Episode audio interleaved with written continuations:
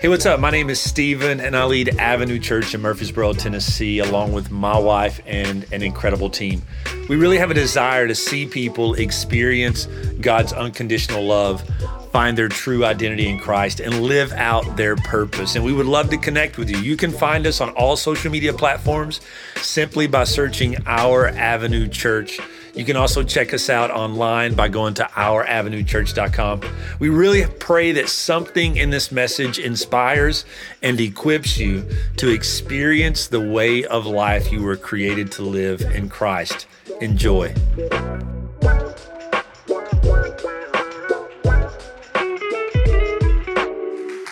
Come on, let's give it up for Jesus if we can. Come on, better than that. Thank you, Lord, for everything you're doing in this place. We thank you for everything that happened during worship. Let's just pray. Let's stand together all over the room. We'll just go ahead and do it. Half of us were up anyways, right? Lord, we just thank you. We thank you that you've been moving on hearts throughout this entire day already. We thank you that this may be the first service, but God, there's a there's a blessing in this service that they may not even get in the second service. So we thank you for that. But God, we just thank you for such a powerful time of worship. We ask that you would be magnified, glorified, and lifted high. We thank you in Jesus' name.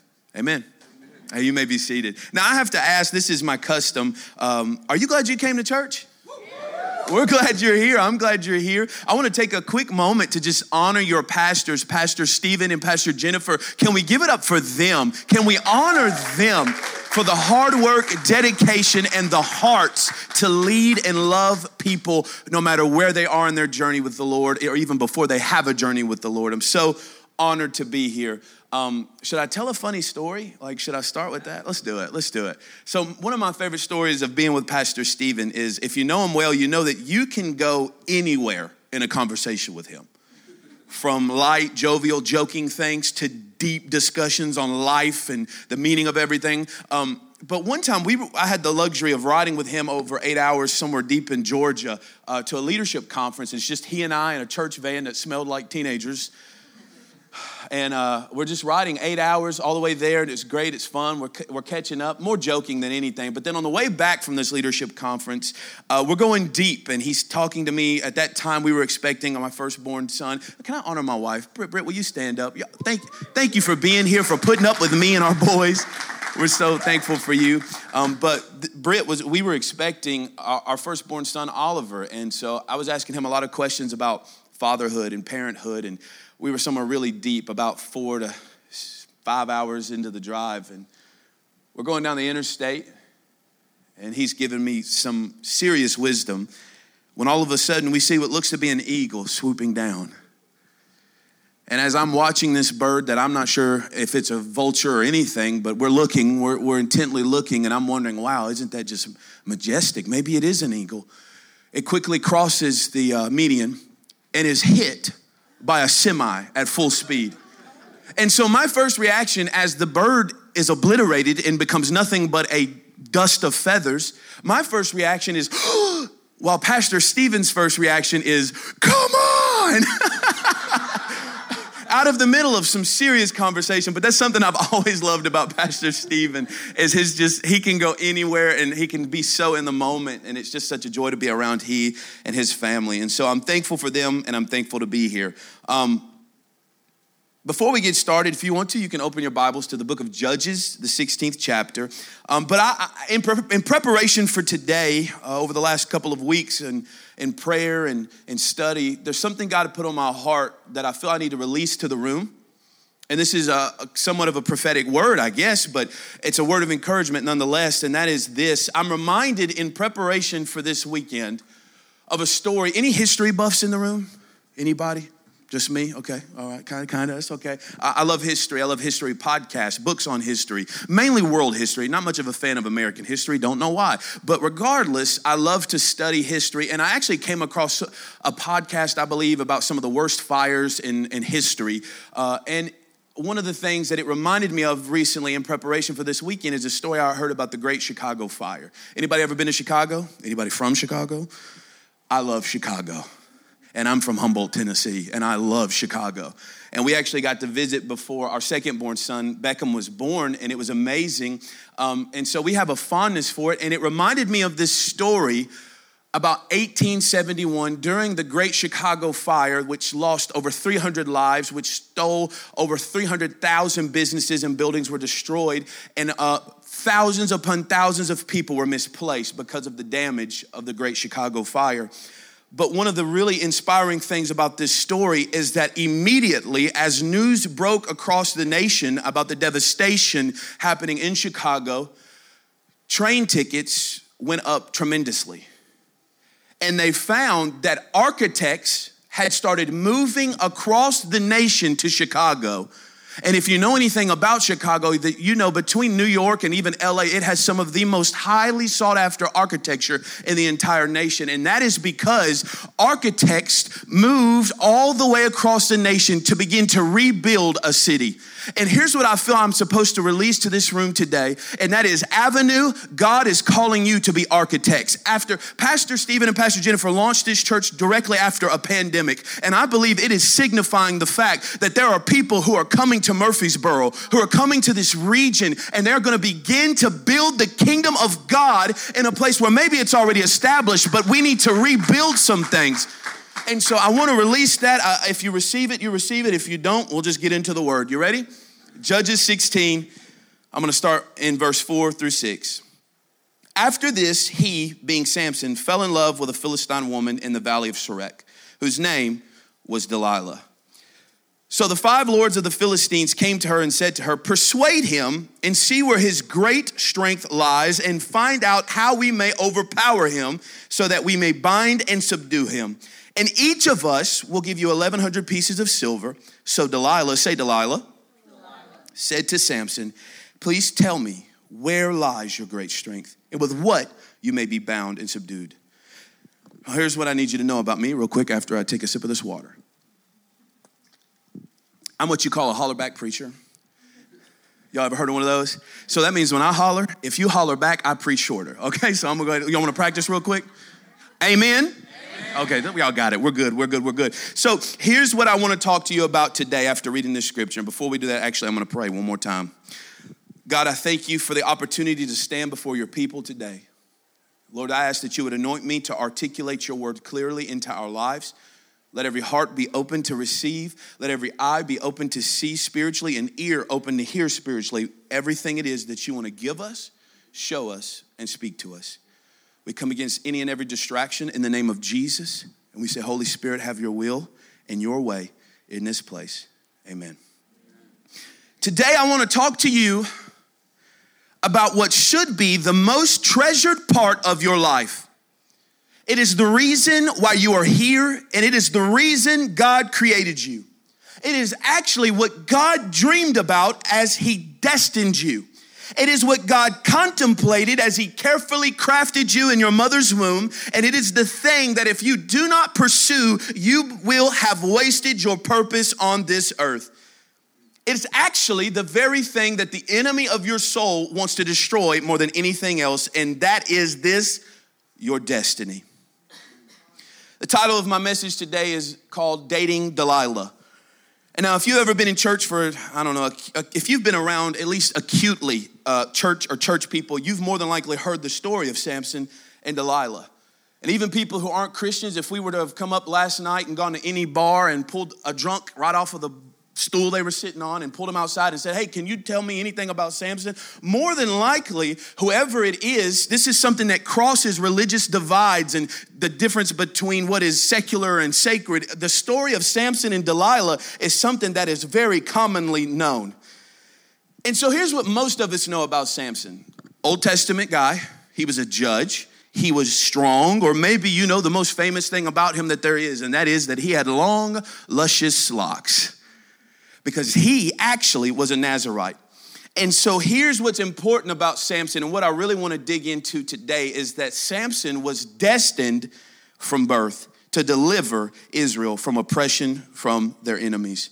See, his destiny was so big that he was dedicated by his parents before his birth. And he was a Nazarite. What does that mean? So, quickly, a Nazarite is someone who is not allowed by God to have anything pertaining to grapes, aka wine, no, y'all ready? You couldn't touch dead things. Come on, that's an easy one. Ooh, right? Like, Uh, no problem there, Lord. And then no haircuts. And so simply, a Nazarite is separated. Say separated. But we, what we commonly see in the story of Samson is we see us beginning to believe that his strength was in his hair. Say, no, not at all. What do you mean? I'm glad you asked. His strength was not in his hair. Samson's strength, strength was actually in his devotion.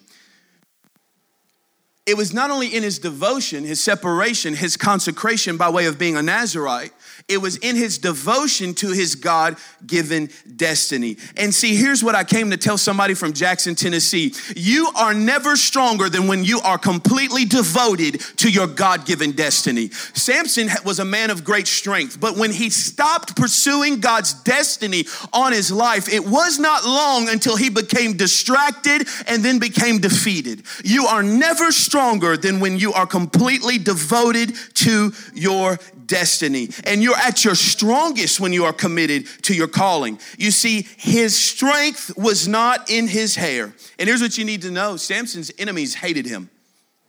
Hated him. They hated him because he was strong.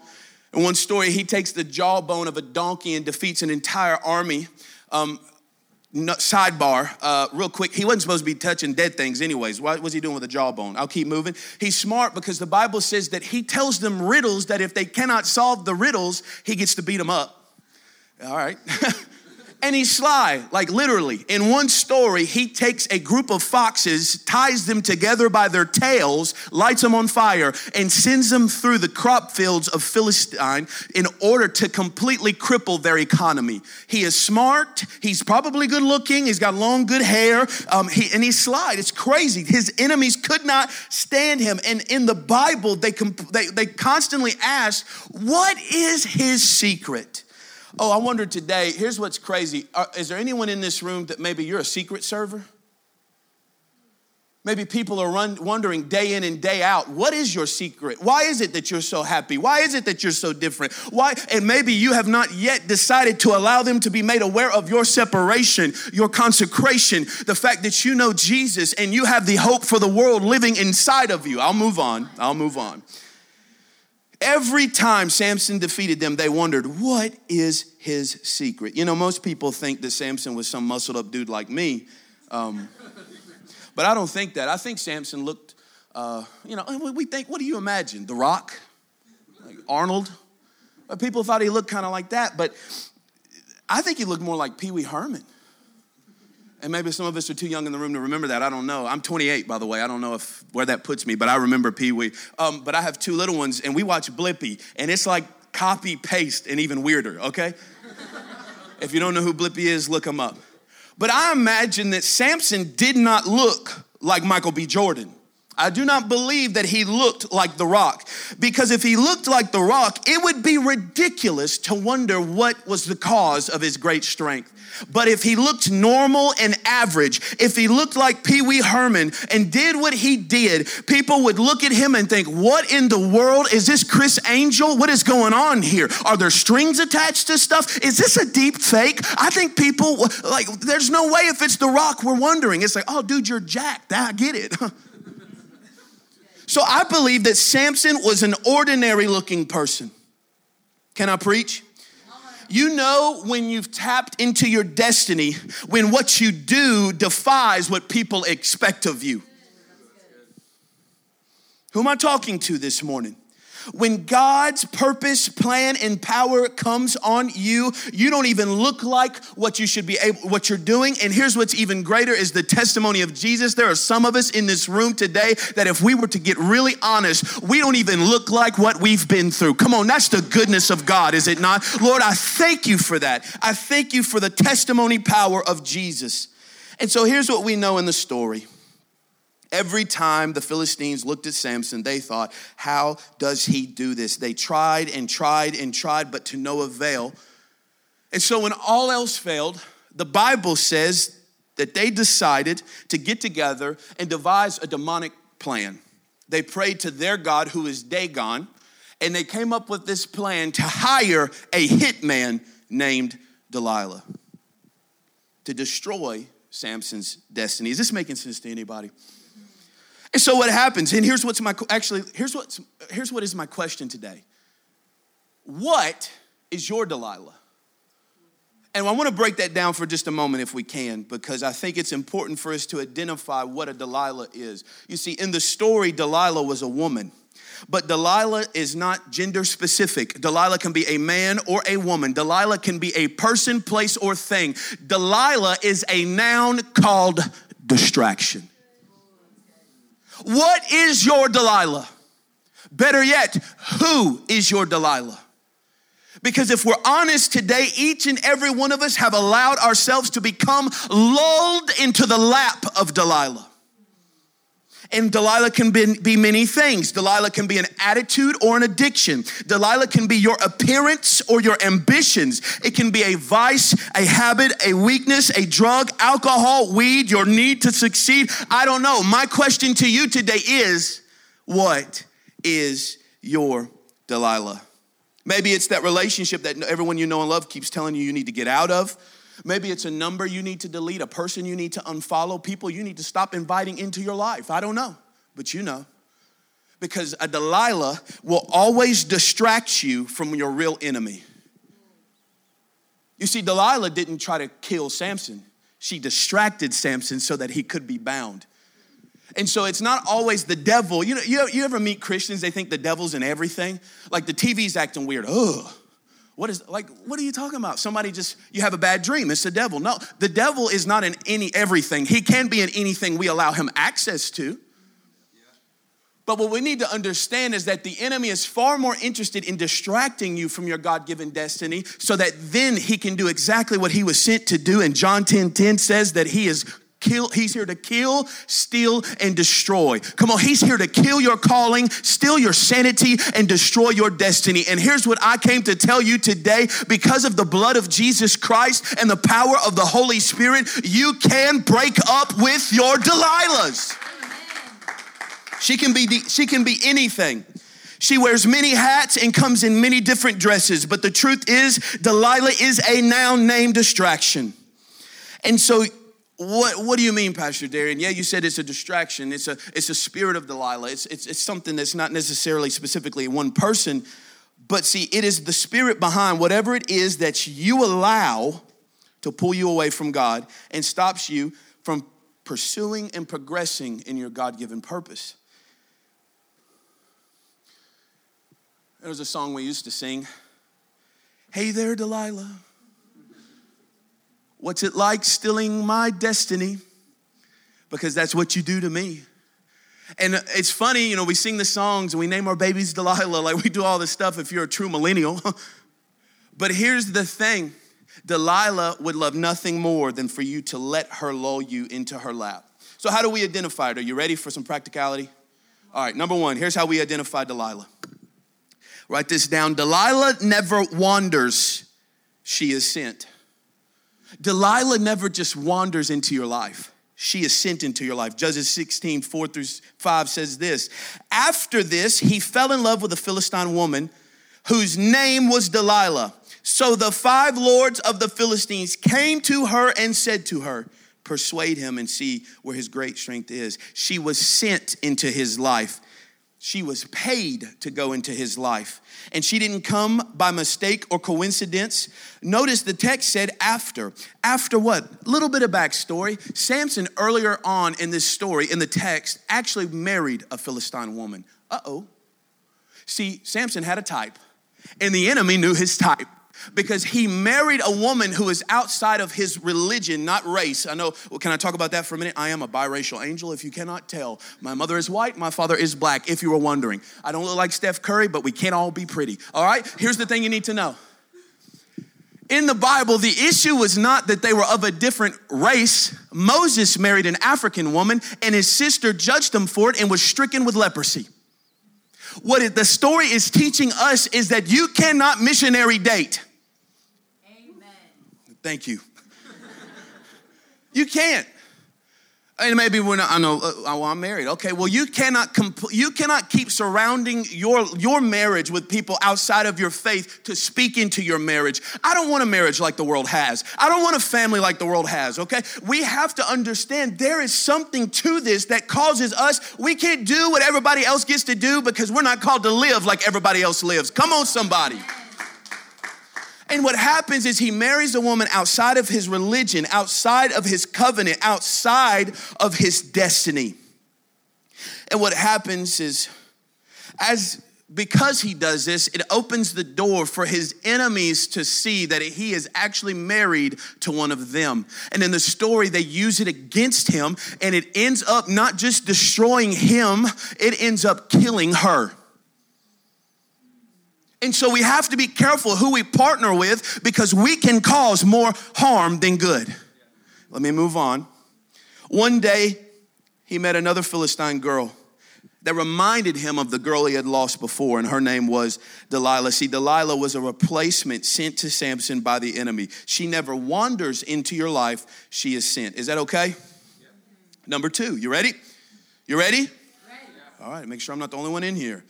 Delilah gains access to our lives when we drift from God. I'm gonna say it again. Delilah gains access to our lives when we drift from God.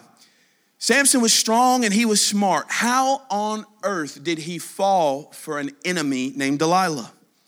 He drifted from God. See, when we drift, we open the door. And when we open the door, the enemy can come in and try to do exactly what he wants to do and steal and kill and destroy. And so that's why we have to be careful what doors we open. See, Samson opened the door way back when with his first wife. Because then we find in the story, after, after he marries her, what happens is he begins to touch things that he is not supposed to touch, eat things he is not supposed to eat, and do things he is not supposed to do. He's not supposed to remember. He cannot touch dead things, easy cheesy, right? Like disgusting. But he can't cut his hair and he can't have anything to do with grapes. Let's read Judges 14, 5 through 9. You ready? Samson went down to Timnah together with his father and mother. This sounds good, okay. As they approached the vineyards, pause. What are you doing in the vineyard? Let's keep reading. All right, let's keep reading. Suddenly, a young lion came roaring toward him. Suddenly, nothing. Isn't it funny how it's always when you are where you are not supposed to be that you find yourself in the biggest messes? And this is what happens to Samson. He's not even supposed to be. You ever you ever meet people when like they just they're always on the edge. They're living on the edge, and you're always thinking, ah, oh, that's just them. You know, we write them off. They're always on the edge of saying something completely ridiculous in the friend group or at work, and we're always just like, you need to stop. Hey, it, just me. Maybe I need some better friends. I don't know. But what happens is Samson is playing with sin. He is not in sin, but he is drifting away from what God has called him to do and to be. And so when we read this, oh, let me keep reading. The lion came forward, roaring toward him, and the Spirit of the Lord came powerfully upon him, so that he tore the lion apart with his bare hands, as he might have torn a young goat. But he told neither his father nor his mother. When you're doing things that you can't tell your spouse, when you're doing things that you can't tell people around you who love you, you are probably not supposed to be doing those things. And then he went down and talked with the woman, and he liked her. Mm. Sometime later, when he went back to marry her, he turned aside to see the lion's carcass. And in it, he saw a swarm of bees and some honey. He scooped out the honey with his hands and he ate as he went along. When he rejoined his parents, he gave them some. They too ate it, but he did not tell them he had taken the honey from the lion's carcass. Why did we need to read this? Because I needed you to see that Samson was drifting from God far before he was defeated by Delilah. See, he started touching the wrong things, consuming the wrong things, committing to the wrong things. Uh, what are you committed to that God has never called you to be committed to? And what are you failing to commit to where God is screaming at you, please, please, please do this? Because when we're drifting, we're committed to the wrong things. Tell your neighbor, don't drift. See, what do you mean, Pastor Dan? Well, you used to go to church every week, but you started drifting. You used to pray and read your Bible every day, but you got distracted and you drifted. The word used to feed you, but that just, people, when you're in church any amount of time, you just get the people that just get this bless me if you can attitude, and they just look at the preacher every week. And what's funny is it's, it's always the same line. Well, this just don't feed me no more. Hey, hey, let me help you. If it's not feeding you, it's because God called you to be a self feeder. Come on, can I preach? Can I preach? We can't always be in a state of needing, needing, needing. Gimme, gimme, gimme. God is trying to feed you because He wants a personal relationship with you. And if you are dependent on one hour at church on Sunday morning, you are not walking out your God given destiny. I used to, I used to have guardrails, but I don't want. to, I want to be free. I want to do me.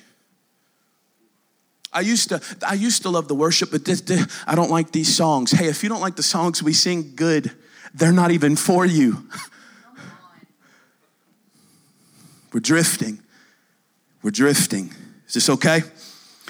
1 Peter 5, 6 through 8 says, Humble yourselves, therefore, under God's mighty hand, that he may lift you up in due time. Cast all of your cares and anxieties on him because he cares for you. Be alert and of sober mind. Your enemy, the devil, prowls around like a roaring lion looking for someone to devour. Guess who he's looking for? Drifters. So Delilah is sent Delilah shows up when we drift, and this is the last one. Delilah is deadly. Say deadly. The enemy is seeking to devour, devour our destinies, and this is serious. Our relationships, our our schedules. The enemy's trying to get in and distract us, to devour us, and we have to be made aware of it. See, Judges 16, 15 through 21. I'm gonna read this quickly. Then she said to him, This is Delilah to Samson, How can you say I love you when you don't even confide in me? This is the third time you've made a fool of me and haven't told me the secret of your great strength which was with such nagging, she prodded him day after day until he was sick to death. And so he told her everything. He said, No razor has ever been used on my head because I have been a Nazarite, a Nazarite dedicated to God from my mother's womb. If my head were shaved, my strength would leave me and I would become as weak as any other man. When Delilah saw that he had told her everything, she went and gave word to the rulers of the Philistines Come back at once more, he's told me everything. So the rulers returned with silver in their hands. And after putting the New King James, or the King James Version says lulling, after putting him to sleep on her lap, she called for someone to shave off the seven braids of his hair. So they begin to subdue him. And his strength left him. And then she called, she said, Samson, the Philistines are upon you. But he awoke from his sleep and thought, I'll go out before, like before, and shake myself free. But he did not know, saddest part of the scripture, he did not know that the Lord had left him. And then the Philistines seized him and gouged out his eyes and took him down to Gaza, binding him with bronze shackles, and they set him to grinding grain in the prison. Four deadly things Delilah brings very quickly. The first thing is loss of control. They bound his hands. Who or what is controlling you? And it may help you identify what is your Delilah. Is it addiction? Is it fear? Is it insecurity? Is it ambition? What is controlling you? And it's interesting to me, they bound his hands, and it's so funny because the first thing the enemy likes to do in our lives once he's got us distracted is steal and bind our worship. Delilah brings loss of control. The next thing is she brings loss of vision. They gouged out his eyes. The Bible says, without vision, people perish. And so, what is it? You used to dream about your future. You used to have that ambition, that godly ambition. You used to have vision for your life. But what has stolen your vision? The third thing is loss of position. Right now in the church world, we've seen leaders of high status at many different churches and all across denominations begin to fall. And I would dare say it is because they allowed themselves to become distracted by spiritual Delilahs in their lives. Because Delilah will always lead to a loss of godly position. He was a judge, y'all. He was not just anybody. He was not just some strong man. He was not just a bodybuilder. He was a judge appointed by God. And because of the lulling of Delilah, he lost his position. The fourth thing is loss of progress. They tied him up to a grinding wheel in a prison. Who is it in this room today to where you feel like you are just going through the motions.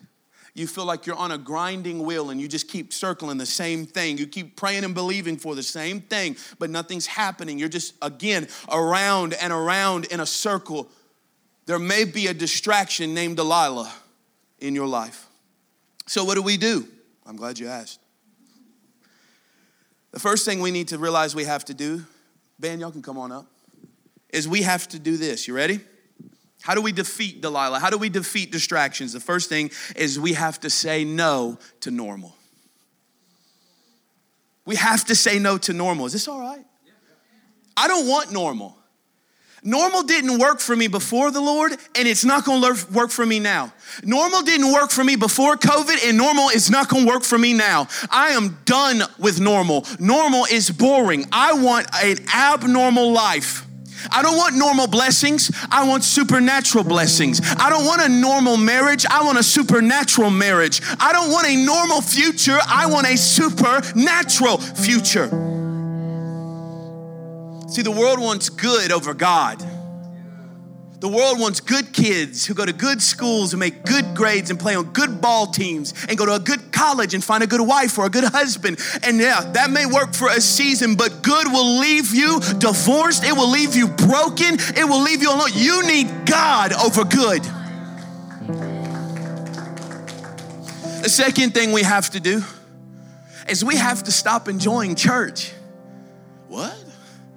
Oh, see, because it's so easy to come in here week in and week out and enjoy the lights and the worship and the word and the service, but it's time.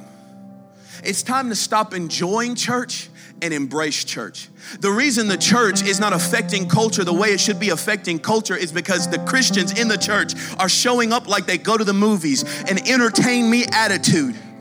It's time to stop simply enjoying what God is doing in Avenue and embrace what God is doing in Avenue. It's time to stop enjoying what God is doing in this city and in this region and embrace what God is doing in this region. Stop enjoying church, embrace it. You know the you know what 212 is? 212 degrees? Anybody? Boiling point of water. You know what 211 is? Just hot water. The only difference is one degree. One degree. One degree is what keeps hot water from being the powerful source that can drive a train. What's your one degree? I think the enemy likes to get us distracted and focus on everything. See the oh, help me, Lord. Help me, Lord. The enemy is so good with you coming to church. He's so good with it. It doesn't bother him at all. But what he is afraid of, what makes the devil want to pop a Prozac, is if you get a hold of your God given destiny. I believe the awareness of your destiny is the degree that will shift you into a powerhouse for the Holy Spirit. It will change you, it will change your marriage, it will change your family. We need to understand that God has a destiny for each and every one of us. I think it might have been C.S. Lewis, Mark Twain, one of them. They said the two most important days in a person's life is the day they're born and then the day they discover why. So true. So true. What's distracting you from your destiny? The third and final thing I want to share with you is that, well, let's recap. Say no to normal. Stop enjoying church. Thirdly, push back the plate. The book of John, the 13th chapter, is the story of Jesus the night before his crucifixion, and he's spending it with his disciples, those who are closest to him, those who had followed him. What's wild, this is the very room where his betrayer Judas sat, and this is the same night where he washed his feet. But what's interesting to me in this story is the Bible says that he set up from the table all authority under him. Let me interject real quick. All authority was under Jesus, but nothing was above him. Because he knelt down and washed the feet of his disciples and the, pe- the person who betrayed him. See, if leading and serving is beneath you, then blessing and breakthrough is above you. We cannot be too good to be like Christ and wash the feet of those around us and bless those who curse us. Some of us, we've been at the table too long. We're sitting there with that gimme, gimme, gimme attitude. And we know enough to be critical, but we don't know enough to change anything. And I think today God is challenging us. God is wanting to silence the voice of Delilah, the voice of the distractions in your life, and He is wanting to push you to the next level. It's time to say no to normal. It's time to stop just enjoying what God is doing, and it is time to push back the plate, get up from the table, and serve. Serve.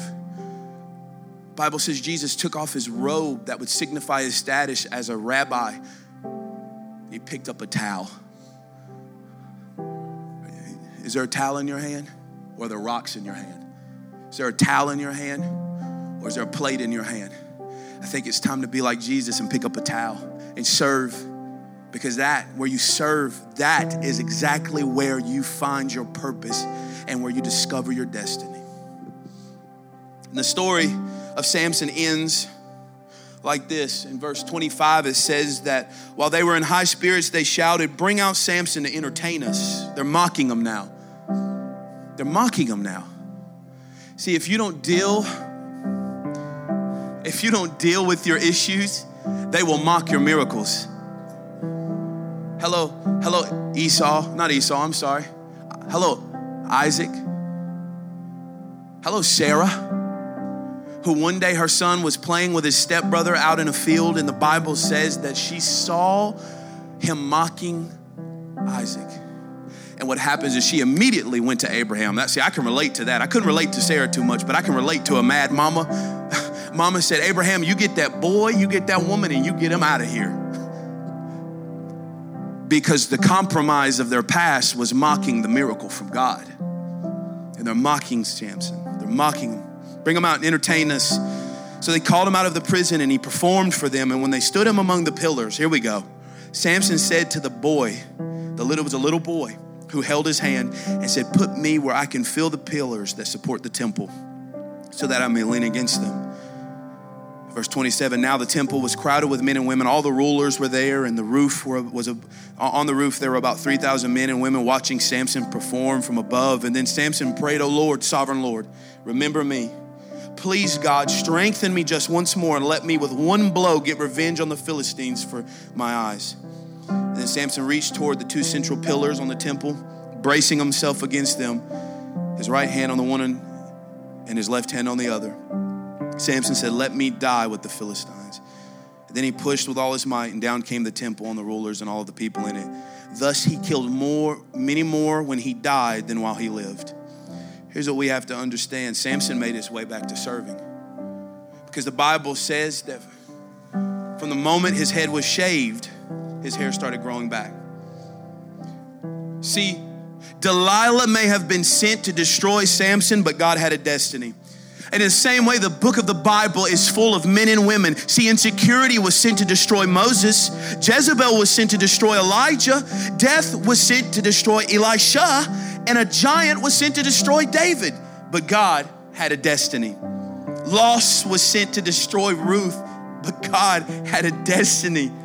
Rumor was sent to destroy Mary, but God had a destiny. And Judas was sent to betray Jesus, who I love the Old Testament because it's a shadow of the New Testament, who stretched out on a cross, much like Samson stretched between two pillars. It's a mirror Jesus in the story of Samson. And in those stretching, in that stretching, he paid for every single one of our sins. He made a way for us to be able to come to the Father and have relationship and experience freedom from distractions. So here's what I want us to do. The enemy may have sent a Delilah in your life, but I know a God who can deliver you from the voice of that Delilah. Let's pray. Lord, I thank you for everything you've done today through worship, through your word. But God, I ask that for each and every one of us who are in this room, who have had to battle and fight our own Delilahs in our lives, that you would help us to one, identify, let the Holy Spirit be a flashlight, illuminating the areas and the places and spaces where we need to make change. Lord, I ask that for each and every one of us who are in this room who are far away from you, God, that you would allow us to make a commitment or recommitment today. So, with every head bowed and every eye closed, if you're in this room today and you want to commit or recommit your life to Jesus, I want to give you an opportunity to do that very quickly. If you're in here and you say, Pastor Darian, you don't know who I am, what I've done, where I've been, it doesn't matter. God does, and He still desires you. He still has a destiny for you. I don't care how old you are, how young you are. God has a destiny for you. If there is blood in your body and air in your lungs, God is not through with you. Just like Samson's hair began to grow back, your destiny, your calling is without repentance. It's always there. God is always calling you. If you're in this room and you want to give your life to Jesus or recommit your life to the Lord, I'm going to simply count to three. Right where you are and right where I am, I'm just going to ask you to lift your hand. One, two, hands up already. Three, lift your hand right where you are. Hold it up, hold it up. God bless you to my right. I see your hands. Right here in the middle, I see your hands. Amen. You can put your hands down. Here's what we're going to do we're going to pray a prayer in support of those who just made this decision. Can we do that? Let's do it. Repeat after me Dear Jesus, I give you my life. I repent of my sin and I release that guilt. I receive your grace and I confess Jesus is Lord my life. Lead me now and forever.